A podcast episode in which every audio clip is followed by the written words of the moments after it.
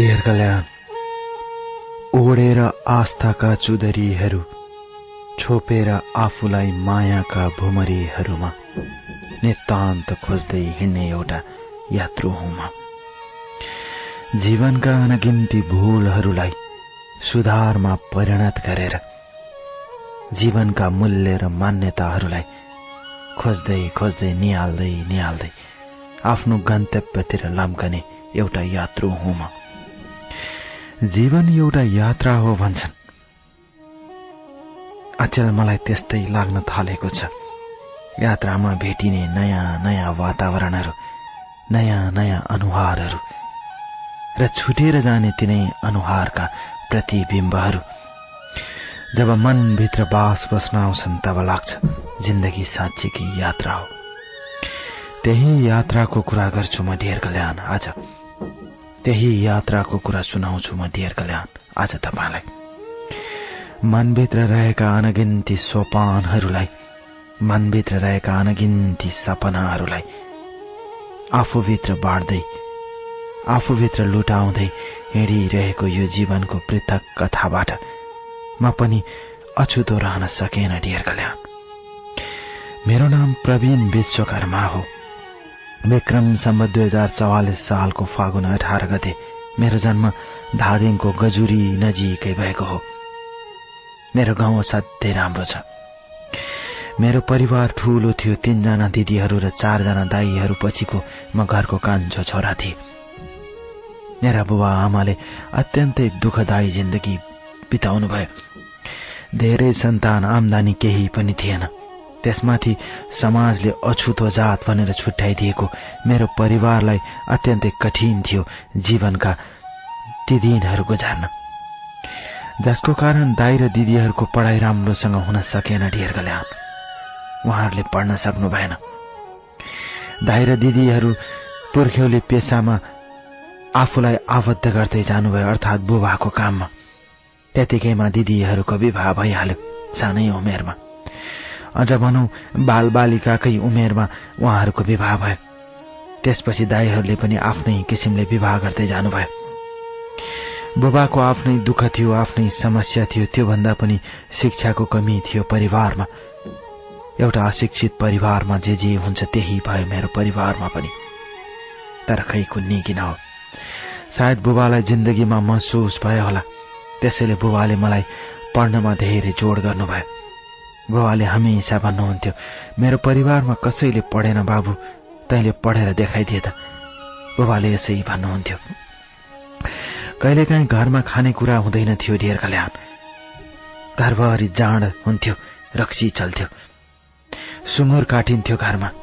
फोहर अस्तव्यस्त थियो मेरो घर न ढाँटेर भनौँ भने म बालापन हुँदा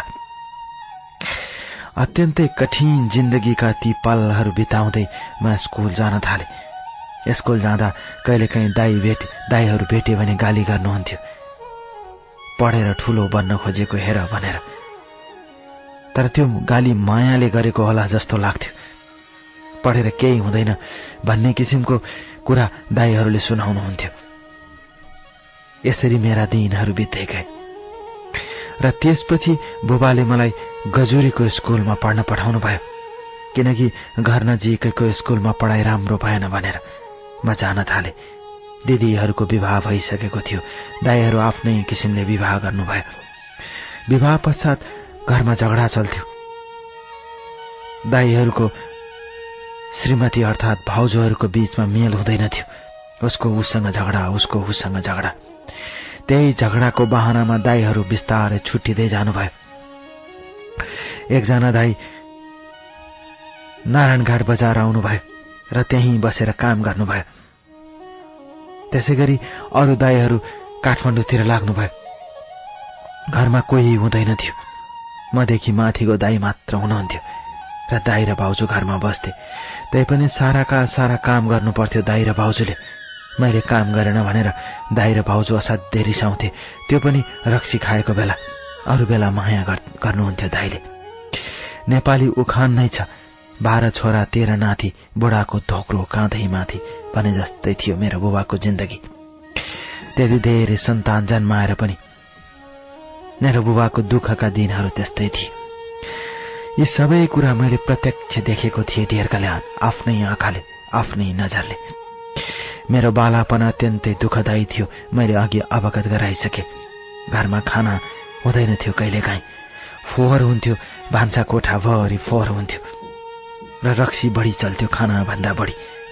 सायद त्यही अशिक्षाको कारण होला समाजले लगाइदिएको कलङ्कको टिका भिरेर हिँड्नुपर्ने हाम्रो परिवारको वातावरण त्यस्तो थियो तर ती सबै कुरालाई छोड्दै म बिस्तारै बिस्तारै पढ्दै जान थालेँ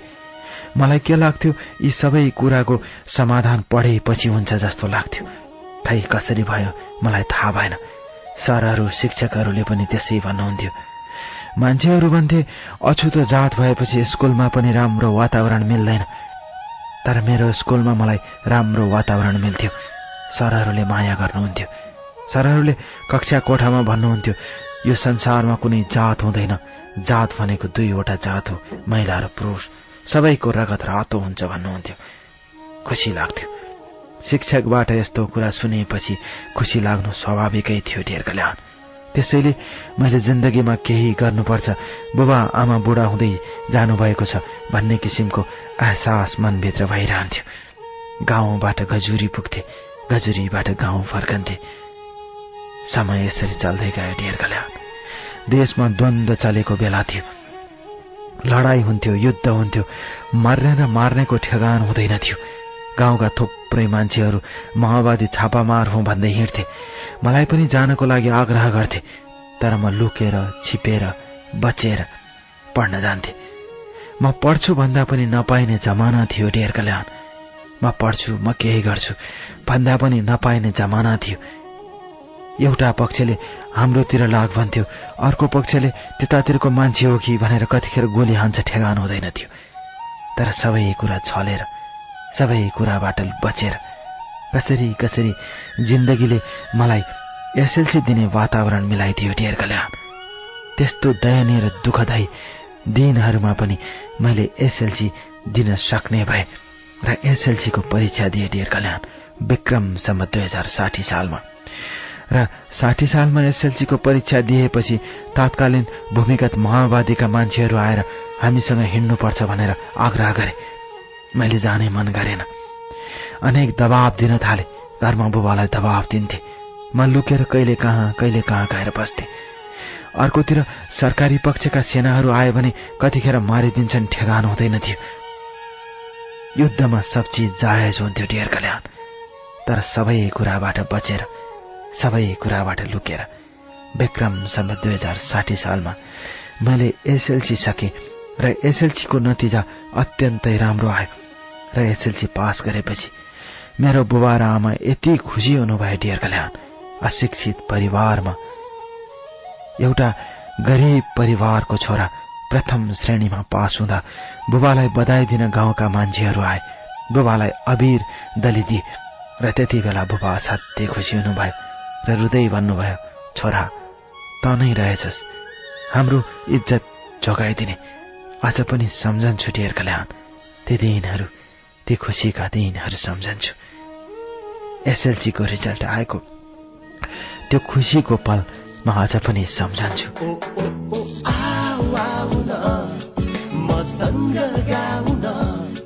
हाम्रो यो जोवन अनमोल छ खेर नपालन नो नोनो नरिसाउन एक फेर हासना यो संसार कति रमाइलो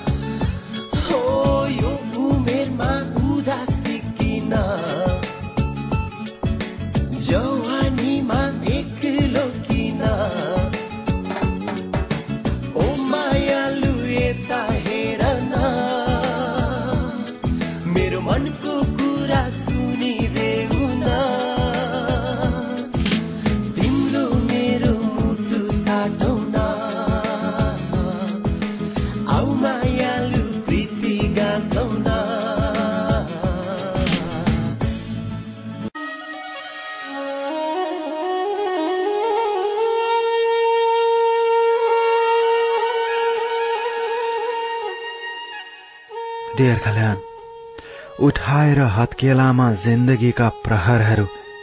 सुताएर जिन्दगीका मिठा सपनाका रहरहरू आफूभित्र कैद गर्दै आफूभित्र सही जस्तै बाँच्नु पर्ने आफूभित्रको आत्मालाई आज म कहाँ पुर्याएर लिएर गए अर्थात् कहाँसम्म लिएर गए मेरो मनको आत्मालाई म आज सुनाउँछु डियर कल्याण मेरो कथा जिन्दगीका यी अनगिन्ती सोपानहरू जिन्दगीका यी अनगिन्ती परिकल्पनाहरू दुःखहरू सुखहरू घाम छाया जस्तै लुकामारी गर्ने खुसी र दुःखहरू आज शब्द शब्दमा लेख्दैछु डियर गल्यान मनका यी दुःखहरूलाई मनका यी पीडाहरूलाई र मेरो जीवनको वास्तविक घटनाहरूलाई झुटो हो भनेर होला र पढिदिनु होला साराका सारालाई बाँटिदिनु होला म पनि त मान्छे हुँ मेरो पनि भावना छ मेरो पनि दुःख छ मेरो पनि सुख छ त्यसैले म मेरा दुःख र सुख बाँड्न चाहन्छु डियर गल्यान एसएलसी पछि मैले खजुरीमा पढ्न थालेँ विक्रमसम्म दुई हजार त्रिसठी साल पछि नेपालमा अलिकति शान्तिको वातावरण आयो र त्यति बेला मैले प्लस टू लेभलको पढाइ सकेँ अत्यन्तै दुःखदायी थिए ती दिनहरू ल्याउन् अझै सम्झन्छु म एकातिर युद्धको चपेटाबाट बच्नुपर्ने अर्कोतिर पढ्नुपर्ने यी दुई जिन्दगीका धारहरूलाई लिएर अगाडि बढेपछि विक्रमसम्म दुई हजार त्रिसठी सालसम्म आए म र त्यति बेला प्लस टू लेभलको पढाइ सके बुबाको सहारा मनै थिए मलाई पढ्ने इच्छा थियो म भित्र पनि त्यसैले मैले बुबालाई भने बुबा म काठमाडौँ जान्छु बुबाले भन्नुभयो पैसा त छैन छोरा आमाले अध्याएर मुख लगाउनु भयो र त्यसपछि आमाले भएको आफूसँग भएका सुनका गहनाहरू बेच्नुभयो र त्यति बेला मलाई राम्रोसँग याद छ त्यति बेला बत्तीस हजार रुपियाँ मेरो हातमा हालेर मलाई काठमाडौँ जा भन्नुभयो त्यो दिन म धेरै रोए ढेर्का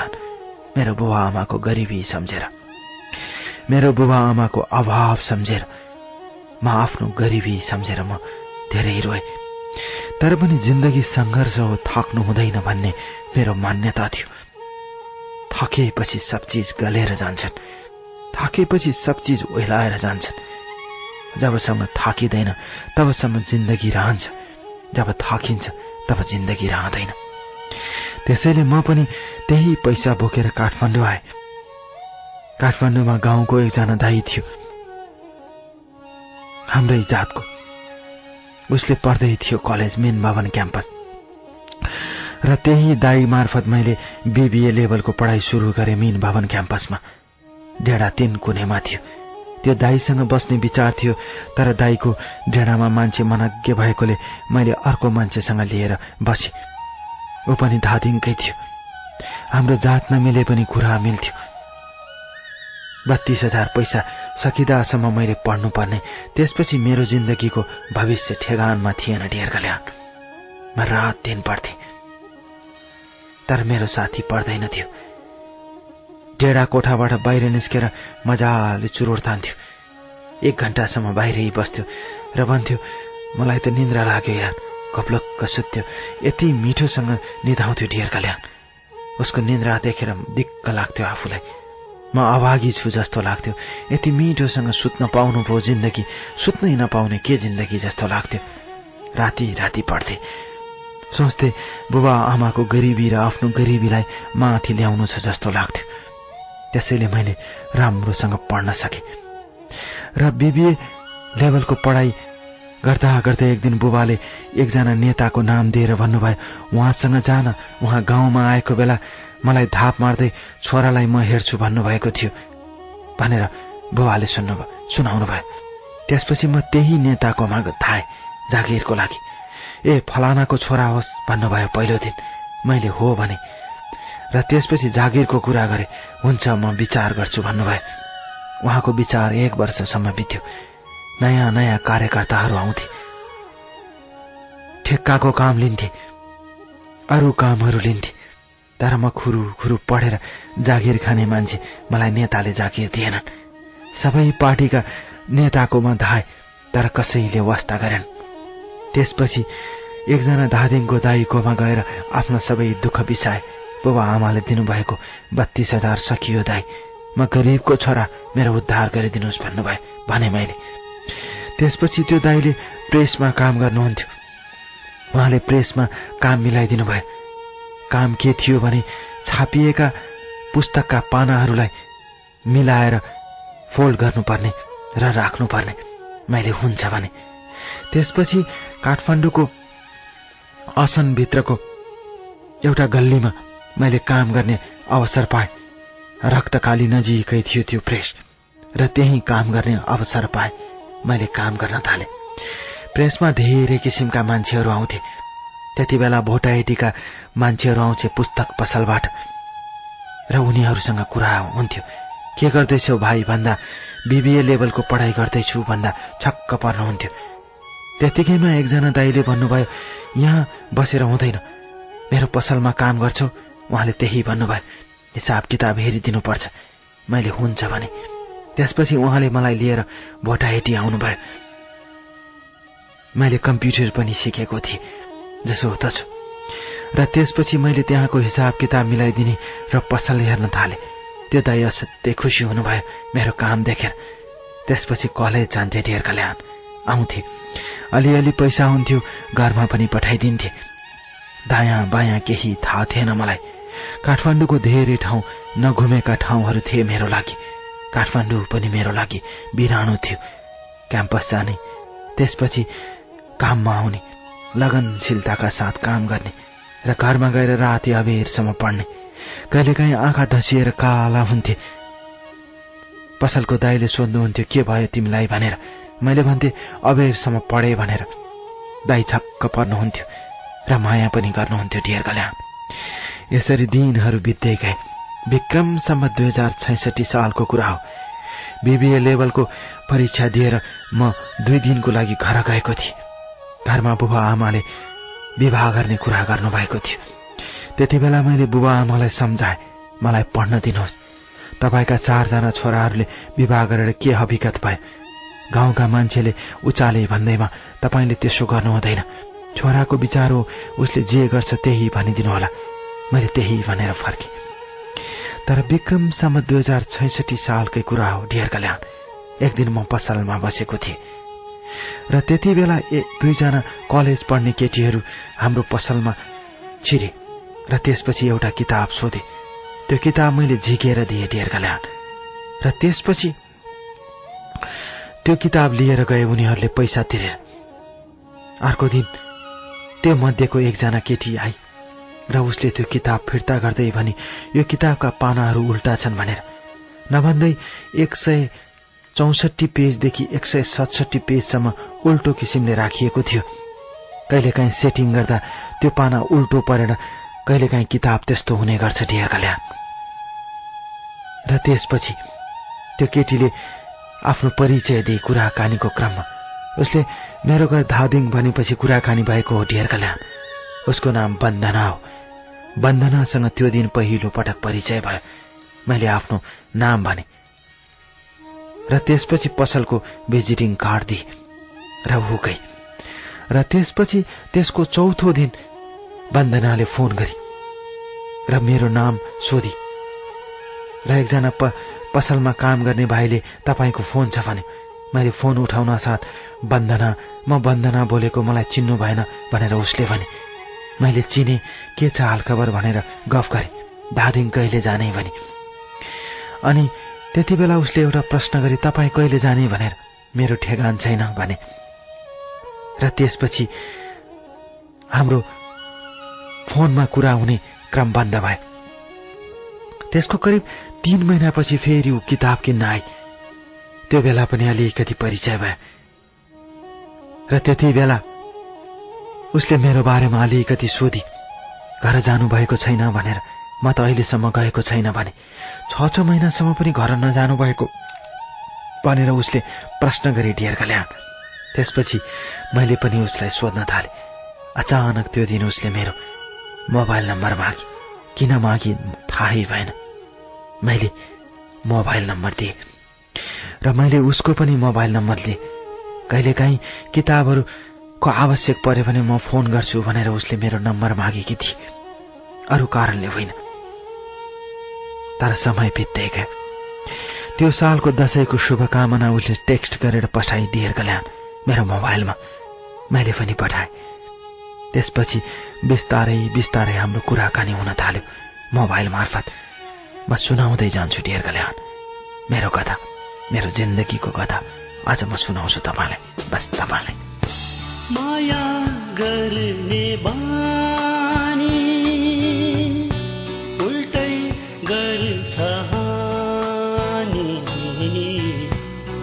ཚཚང བྱིས ཚཚང བྱིས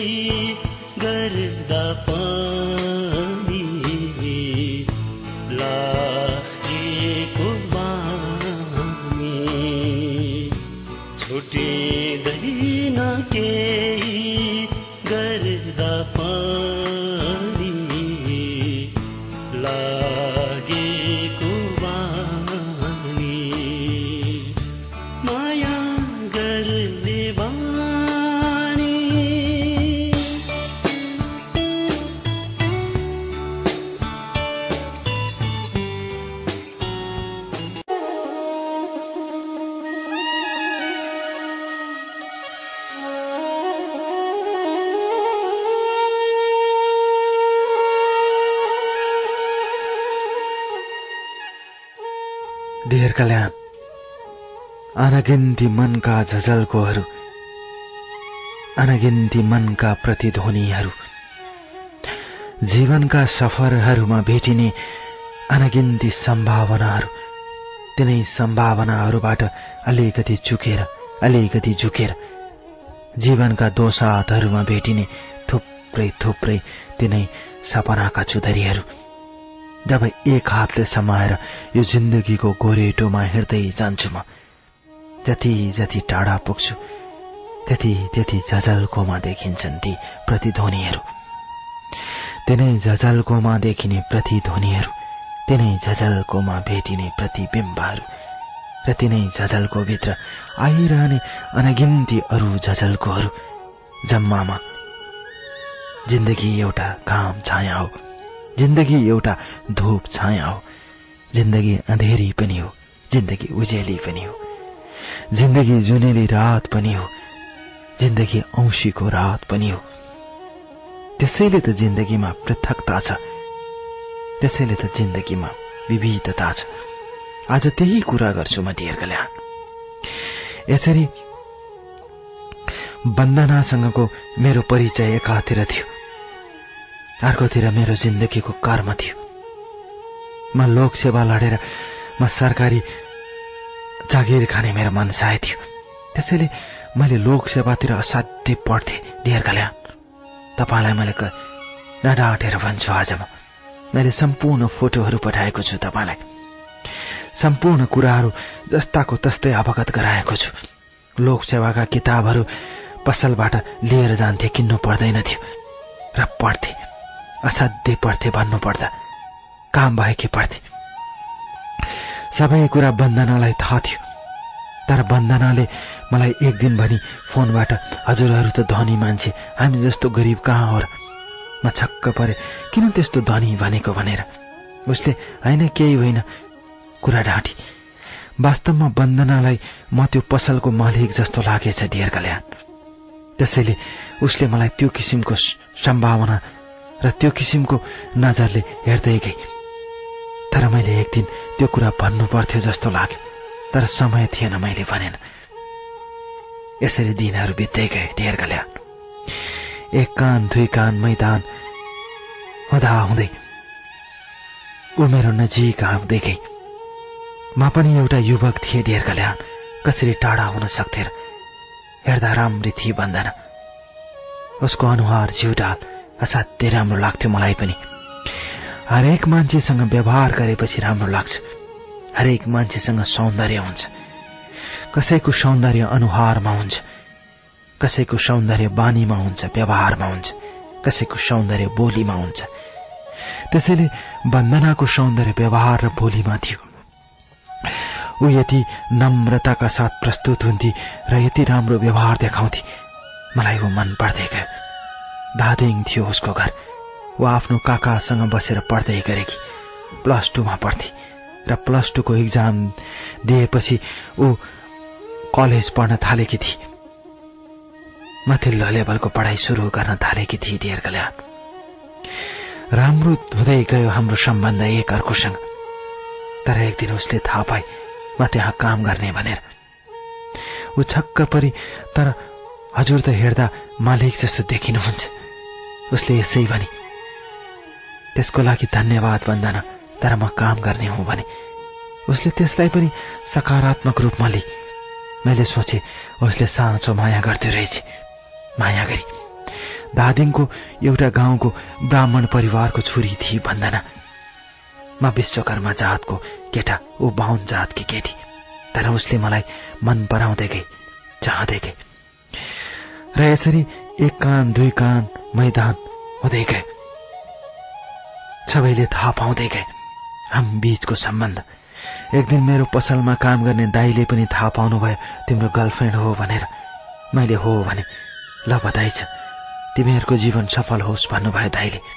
ऊ पसलमा आउँथे र दाईले पनि उसलाई मान सम्मान गरेर भित्र राखिदिनुहुन्थ्यो चिया खानुहुन्छ बहिनी भनेर चिया खुवाइदिनुहुन्थ्यो म नहुँदा पनि ऊ चिया खाएर घन्टौँसम्म कुरेर फर्कन्थे र कहिलेकाहीँ रिसाएर एसएमएस पनि पठाउँथे बिजी मान्छे भनेर मैले माफी माग्थे बिदाका दिनहरूमा काठमाडौँमा हामीले सँगै बसेर खाजा खाएका छौँ मामाका टुक्रा मामाका डल्लाहरू पनि हामीले बाँटेर खाएका छौँ एउटै चम्चाले एउटै प्लेटमा खायौँ हामीले एउटै बाटो हिँड्यौँ एउटै गोरेटो हिँड्यौँ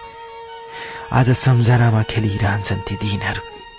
यसरी दिनहरू बित्दै गए एक दिनको कुरा हो ढेर कल्याण वन्दनाले चलचित्र हेर्न जाने मन साय व्यक्त गरी र त्यो दिन हामी जय नेपाल हलमा एउटा चलचित्र हेऱ्यौँ र त्यो दिन फर्केपछि मैले वन्दनालाई भने तिमी त ब्राह्मण परिवारकी छोरी म त विश्वकर्माको छोरा सायद तिम्रो परिवारले तिमी माथि भाँचो हाल्यो भने तिमी मलाई छोडेर त जाँदैनौ केवल वन्दनाले मेरो हात समाए र पनि बरु पहाड खस्न सक्ला आकाश खसेर सागरमा मिल्न सक्ला यो संसारका साराका सारा सागरहरू सुकेर जाला तर मैले तिमीलाई कहिल्यै पनि बिर्सदैन त्यो दिन उसले तिमीको सम्बोधन गरेर पनि तिमी मेरो मुठुमा छौ तिमी मेरो धड्कनमा छौ तिमी मेरो आस्थामा छौ म तिमीलाई बिर्सेर कतै जान सक्दिन मलाई विश्वास गर मलाई विश्वास नगर्नु भनेको तिमीले आफूले आफूलाई विश्वास नगर्नु धेर कल्याण त्यहाँ दिन बन्दनाले यही भने त्यो दिन म यति खुसी भए सायद जिन्दगीमा म त्यति खुसी कहिल्यै पनि थिएन होला त्यो दिन छुट्टिएर म मेरो डेरामा आएँ रातभरि परिकल्पना गरे बन्दना मेरो आँखामा आउँदै गई त्यही अनुहार त्यही शालीनता त्यही मिठो बोली मेरो मनमा छाउँदै कतिखेर निधाए थाहै भएन उस सपनेमा पनि मसँगै ढेर कल्याण जब बिहान उठे मलाई उसको असाध्यै माया लाग्यो र पहिलोपटक मैले फोनबाट भने मलाई तिम्रो रातभरि धेरै याद आयो म तिमीलाई धेरै माया गर्छु तिमी मेरो मुटुको टुक्रा हो मैले पहिलो पटक बिहानै फोन गरेर उसलाई अवगत गराए माया त गरेको थिएँ ढेर कल्याण तर फोनबाट त्यसरी प्रत्यक्ष रूपमा भनेको थिएन मैले दिल खोलेर भने र भने तिमी मेरो मनको टुक्रा हो तिमी मनभित्रको चाँदनी हो तिमी मेरो बस मेरो चोखो माया पुग्छ मलाई चाहिँदैन सुन चाँदी मलाई न्यानो माया दिए पुग्छ मलाई तिम्रो हृदयको कुना राखी मलाई सहन सक्दिन तिमीले अरू कसैलाई जानिन जानेछु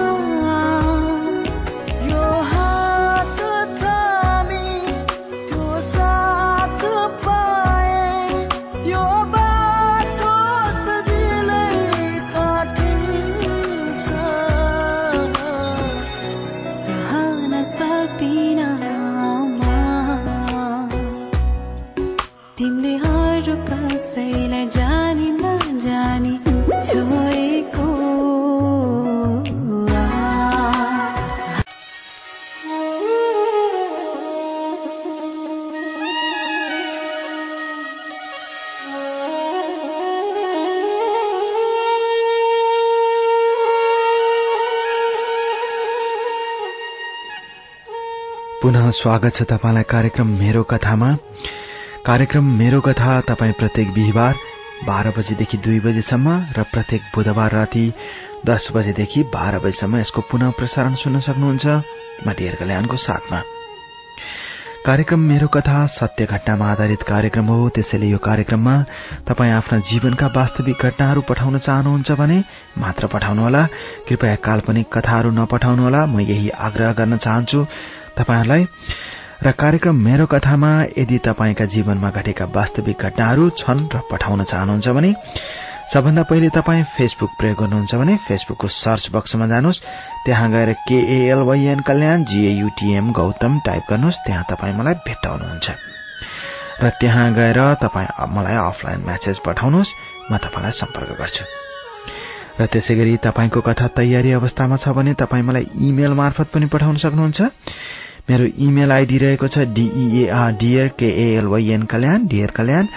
डट एमइआरओकेटिएचए e मेरो कथा एट जिमेल डट कम र त्यसै गरी तपाईँ आफ्नो हस्ताक्षरद्वारा लेखेको लेखेका कथाहरू छन् भने तपाईँ मलाई फेसबुक र इमेल मार्फत सम्पर्क गर्नुहोला म तपाईँलाई ठेगाना उपलब्ध गराउनेछु मेरो ठेगाना यो त भयो कार्यक्रम मेरो कथामा आफ्ना जीवनका वास्तविक घटनाहरू कसरी पठाउने भन्ने बारेको जानकारी कार्यक्रम मेरो कथा तपाईँ जसरी सुन्नुहुन्छ त्यसै गरी तपाईँका कथाहरू पनि म त्यसै गरी सुनाउने गर्छु अर्थात् सुनाउने छु त्यसैले लेख्नुहोस् तपाईँले जीवनमा भोगिएका घटनाहरू तपाईँका जीवनका साराका सारा घटनाहरू म यो छोटो समयमा मान्छेहरूलाई बाँडिदिन्छु र जसबाट तपाईँको कथाबाट शिक्षा मिल्न सक्छ तपाईँ जुन बाटोबाट हिँड्नुभयो त्यो बाटो कस्तो थियो त्यो बाटो हिँड्दा कस्तो भयो भन्ने कुराको जानकारी सबैलाई मिल्न सक्छ यो एउटा धर्म पनि हो अरूलाई शिक्षा पनि हो त्यसैले यदि तपाईँ शिक्षा दिन चाहनुहुन्छ अरूलाई सजग बनाउन चाहनुहुन्छ भने तपाईँ आफ्नो जीवनका कथाहरू बाँड्न सक्नुहुन्छ कार्यक्रम मेरो कथा मार्फत र कार्यक्रम मेरो कथामा तपाईँलाई आफ्ना जीवनका वास्तविक घटनाहरू किन पठाउने भन्ने कुराको जानकारी मैले तपाईँलाई दिएँ त्यसै गरी तपाईँ मेरो कथाको कार्यक्रम मात्र होइन तपाईँ मेरो कथाको पुस्तक पनि पढ्न सक्नुहुन्छ यदि तपाईँले प्राप्त गर्नु सक्नु भएको छ भने छैन भने मेरो कथा भाग तीन पुस्तक पनि बजारमा आएको छ यदि तपाईँले प्राप्त गर्नु सक्नु भएको छैन भने भोटाहेटी स्थित काठमाडौँको भोटाहेटी स्थित एमके बुक्समा गएर लिन सक्नुहुन्छ फेरि पनि जानकारी गराउँछु काठमाडौँको भोटाइटी स्थित एमके बुक्समा गएर तपाईँ कार्यक्रम मे, मेरो कथाको पुस्तकको रूपमा अर्थात् मेरो कथा भाग तीन पुस्तक प्राप्त गर्न सक्नुहुन्छ त्यसै गरी भाग दुई र भाग एक पनि तपाईँ त्यहाँ पाउन सक्नुहुन्छ काठमाडौँको भोटाइटी स्थित एमके बुक्समा यो त भयो कार्यक्रम मेरो कथा र मेरो कथा पुस्तकको बारेमा जानकारी कहाँ हुनुहुन्छ कस्तो हुनुहुन्छ के गरिरहनु भएको छ म फेरि तपाईँलाई यो कार्यक्रम मार्फत सोध्न चाहनु चाहन्छु दुःखमा हुनुहुन्छ कि सुखमा हुनुहुन्छ जहाँ रहे पनि जस्तो रहे पनि जसरी रहे पनि दुःखलाई साथी बनाउनुहोस् दुःख त साथी हो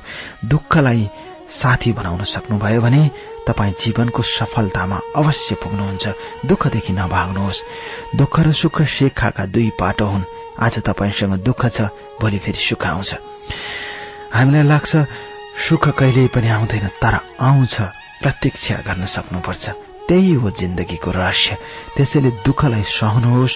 दुःखलाई आत्मसात गर्नुहोस् दुःखलाई साथी बनाउनुहोस् दुःख सबैसँग हुन्छ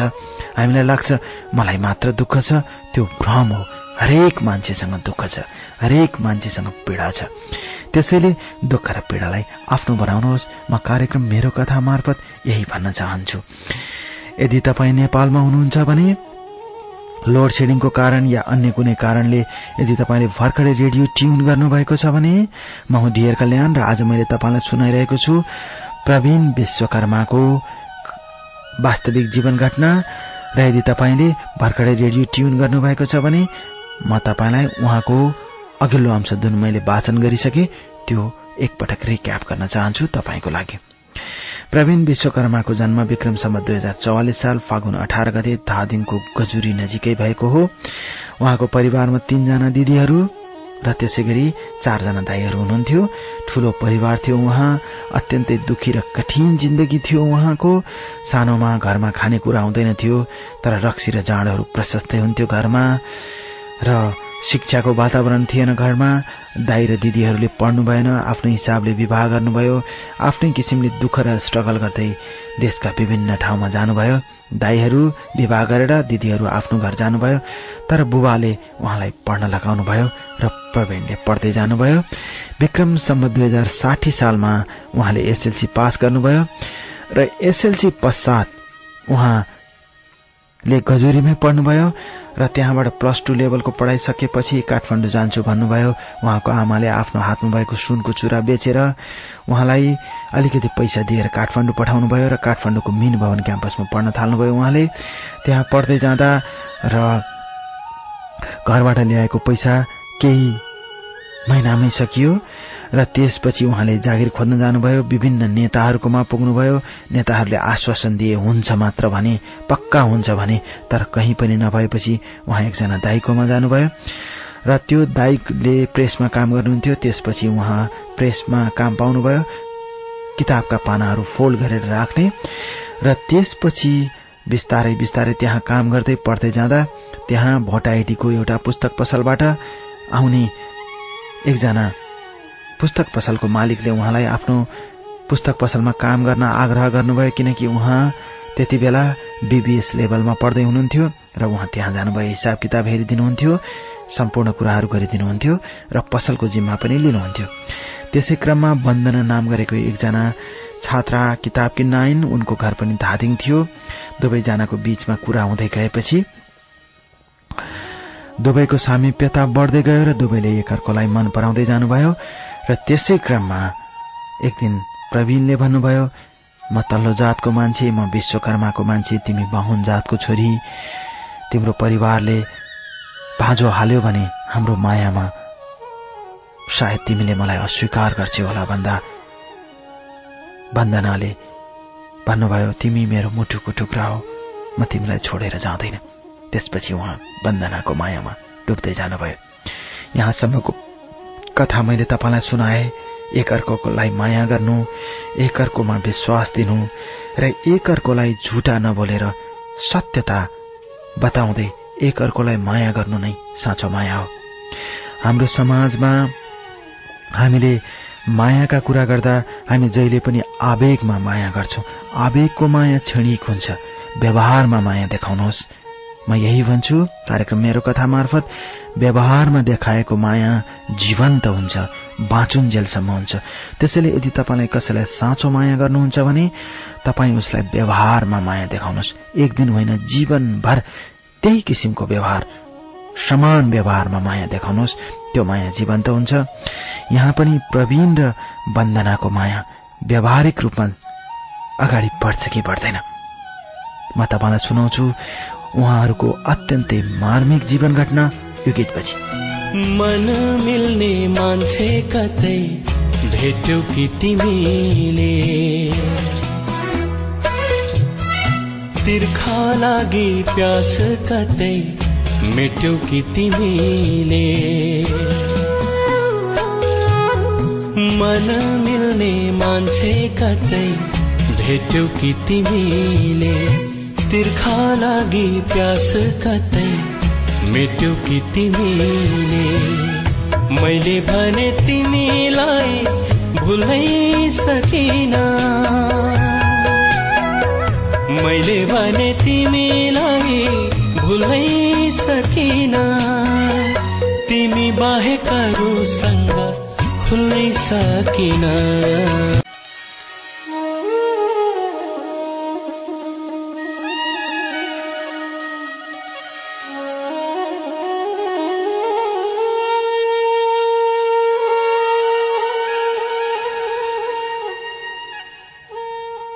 निर्कल्याण मनका अनगिन्ती भावनाहरूबाट निस्किएका यी शब्दहरू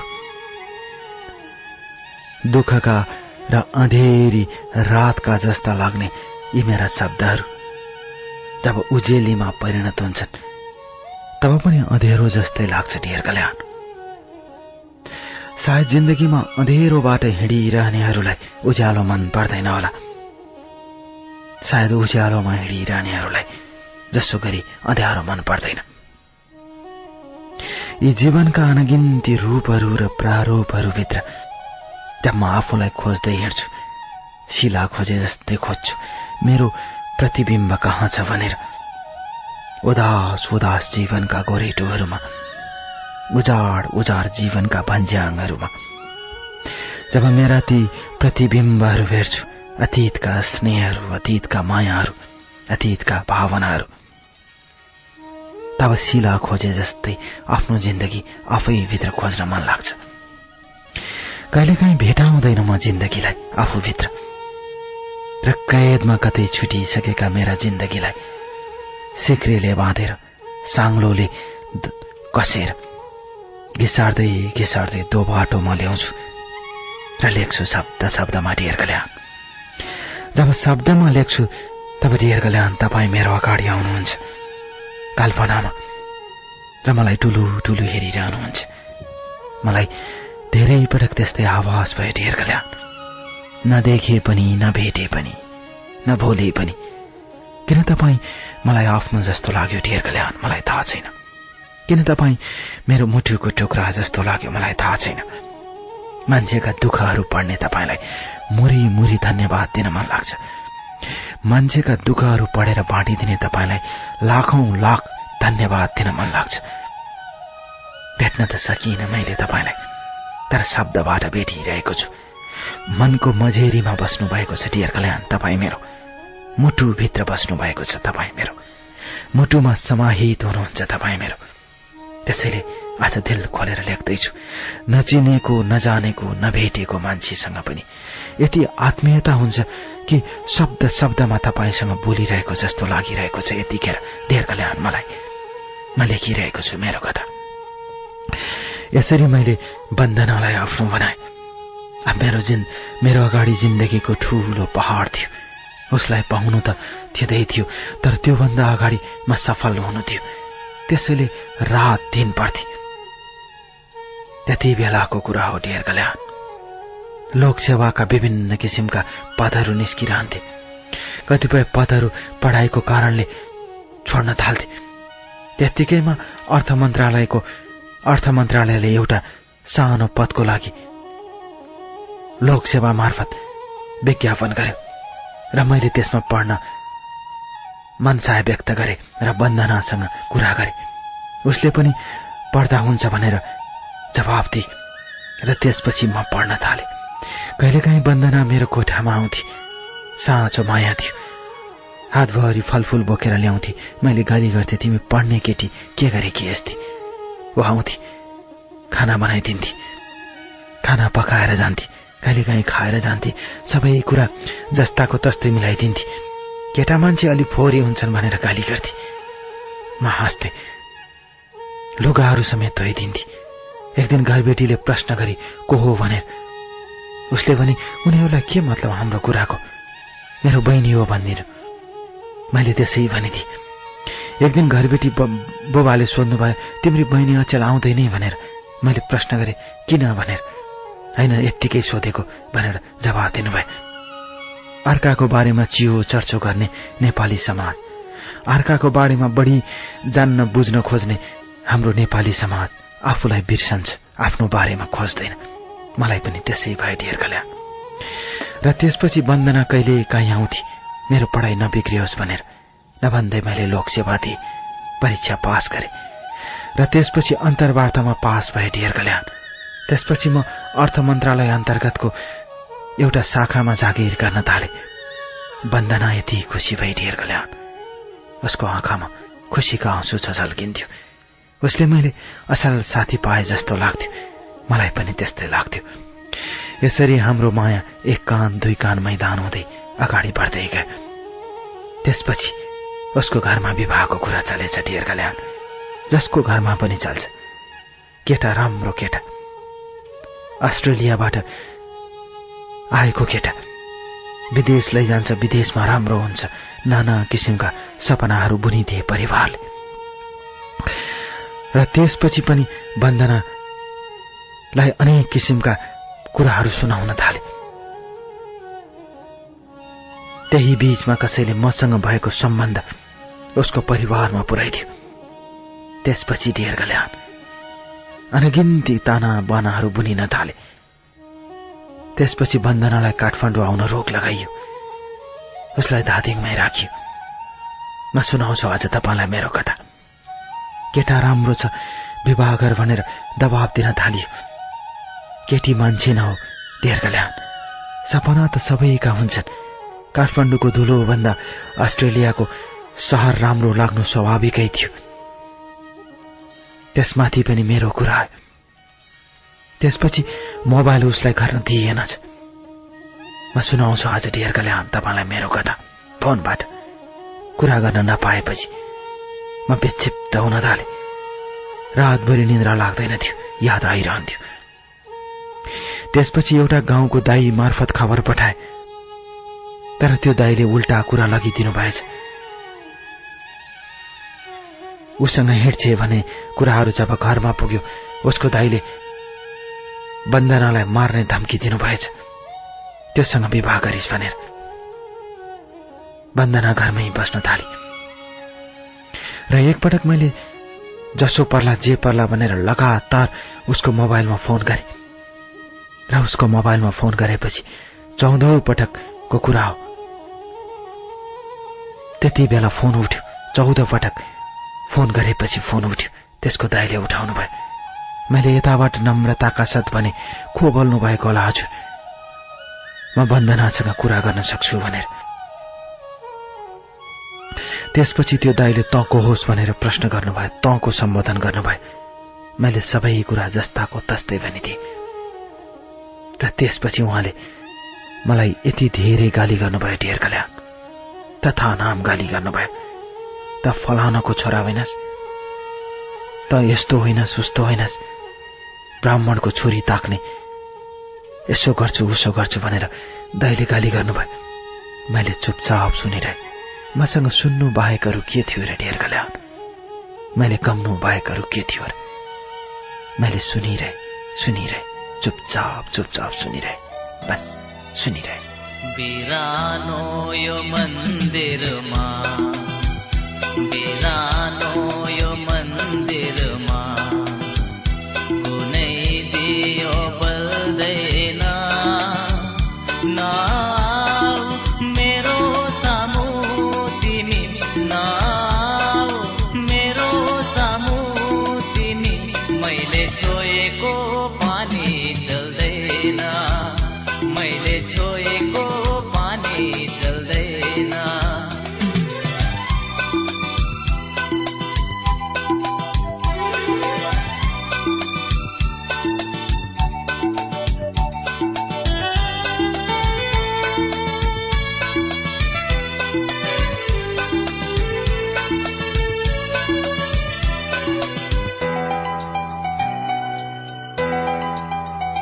হে লামা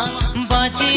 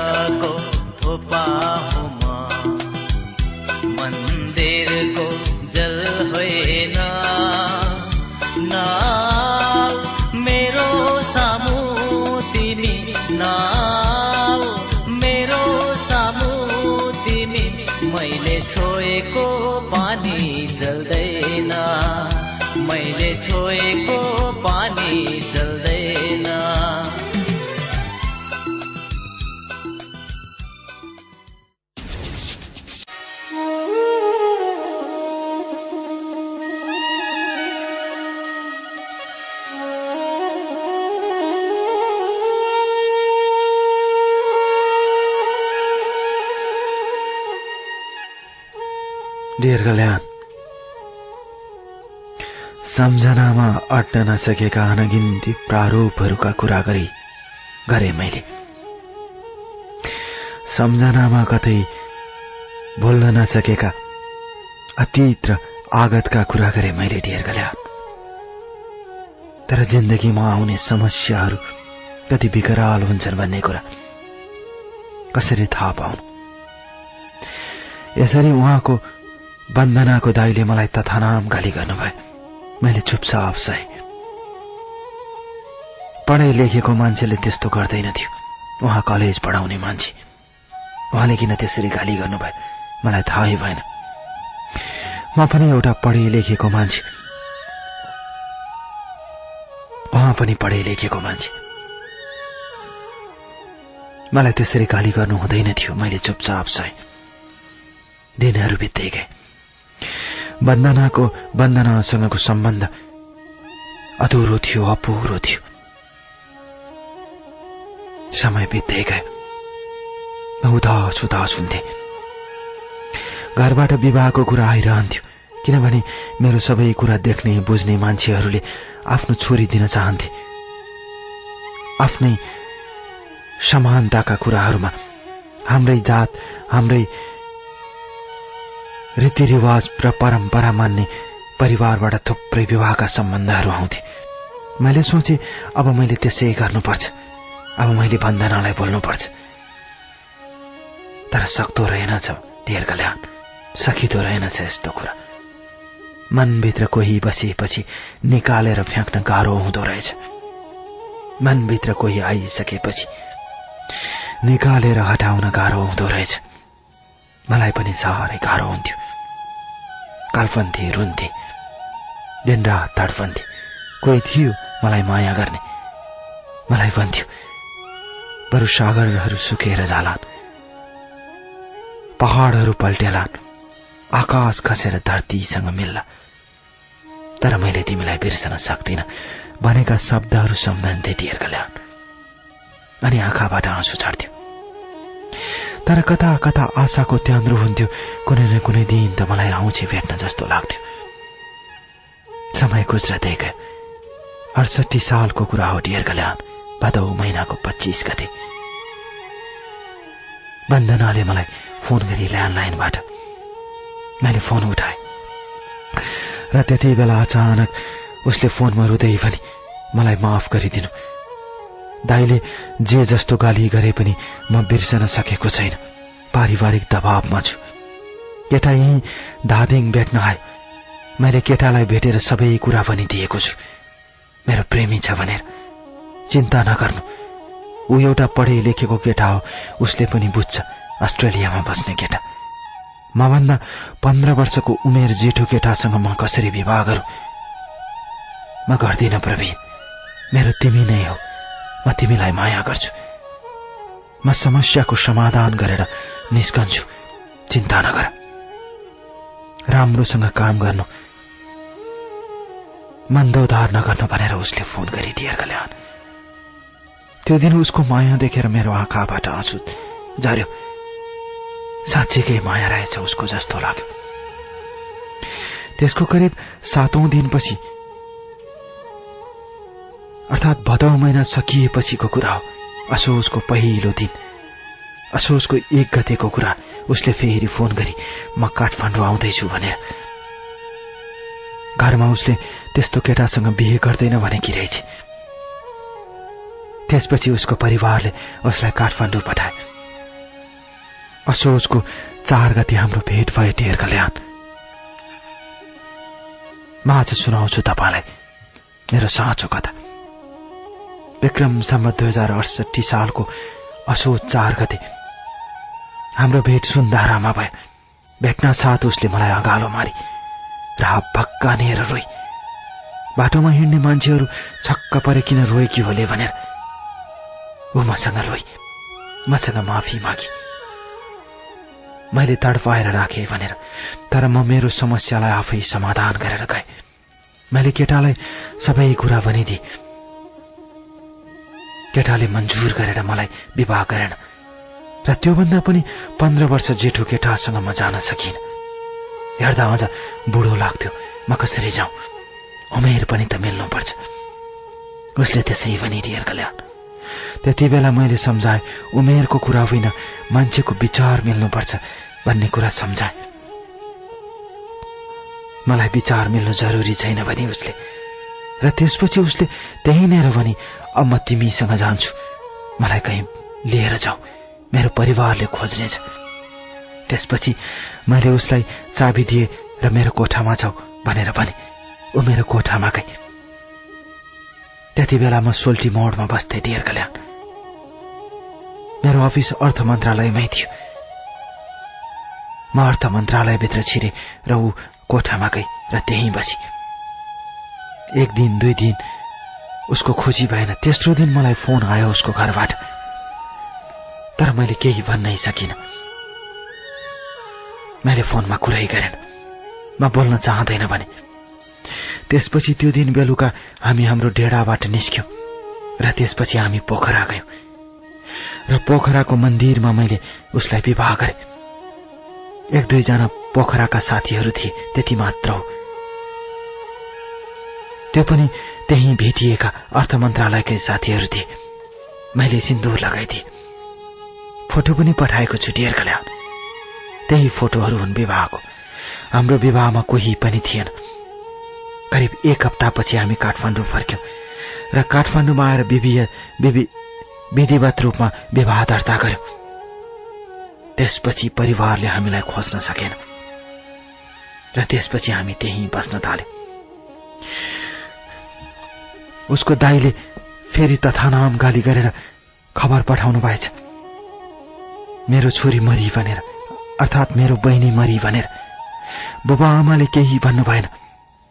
दाई र दिदीहरूले तथानाम गाली गर्नुभयो मलाई म आज दिल खोलेर सुनाउँछु डियर कल्याण मैले ढाँटेको छैन मेरो कथा मैले फोटोहरू पठाएको छु प्रमाणहरू पठाएको छु तर बन्दनाले चुपचाप सही र त्यसपछि हामी अगाडि बढ्दै गयौँ म काम गर्थे ऊ कलेज जान्थ्यो घरबाट नाना किसिमका कुराहरू आउँथे समाजमा अनेक किसिमका दबावहरू आउँथे मैले एक दिन भने तिमी मेरो घर जान्छौ उसले भने किन नजाने हामी धादिङ गयौँ बाबा आमाले जानी नजानी सकी नसके घरभित्र भित्र भयो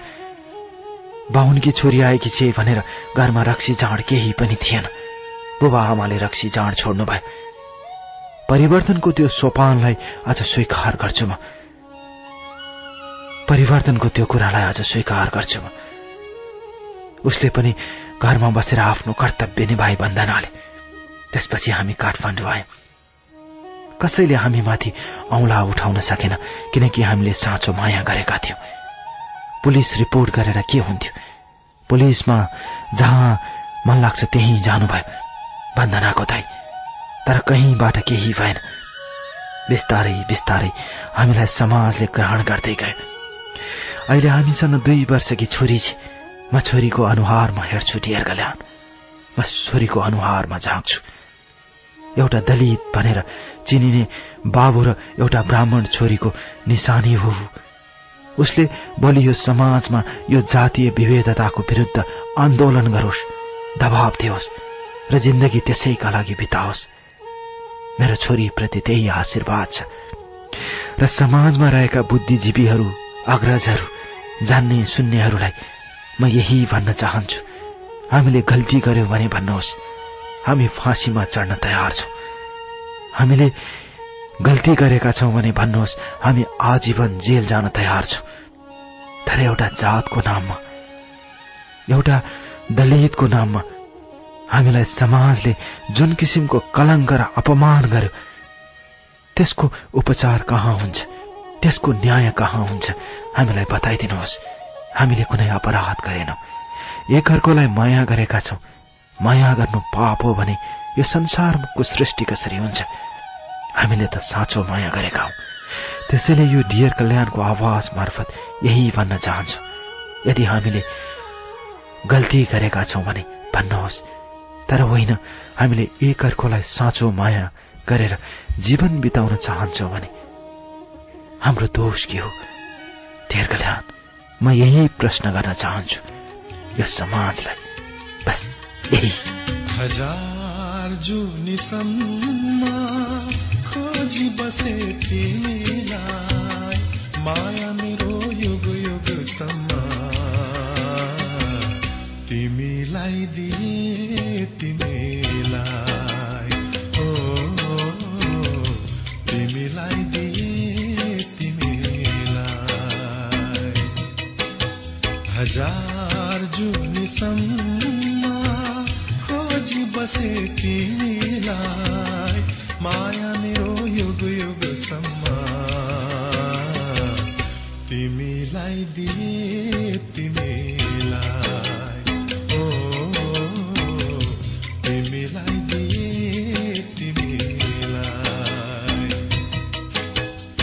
चार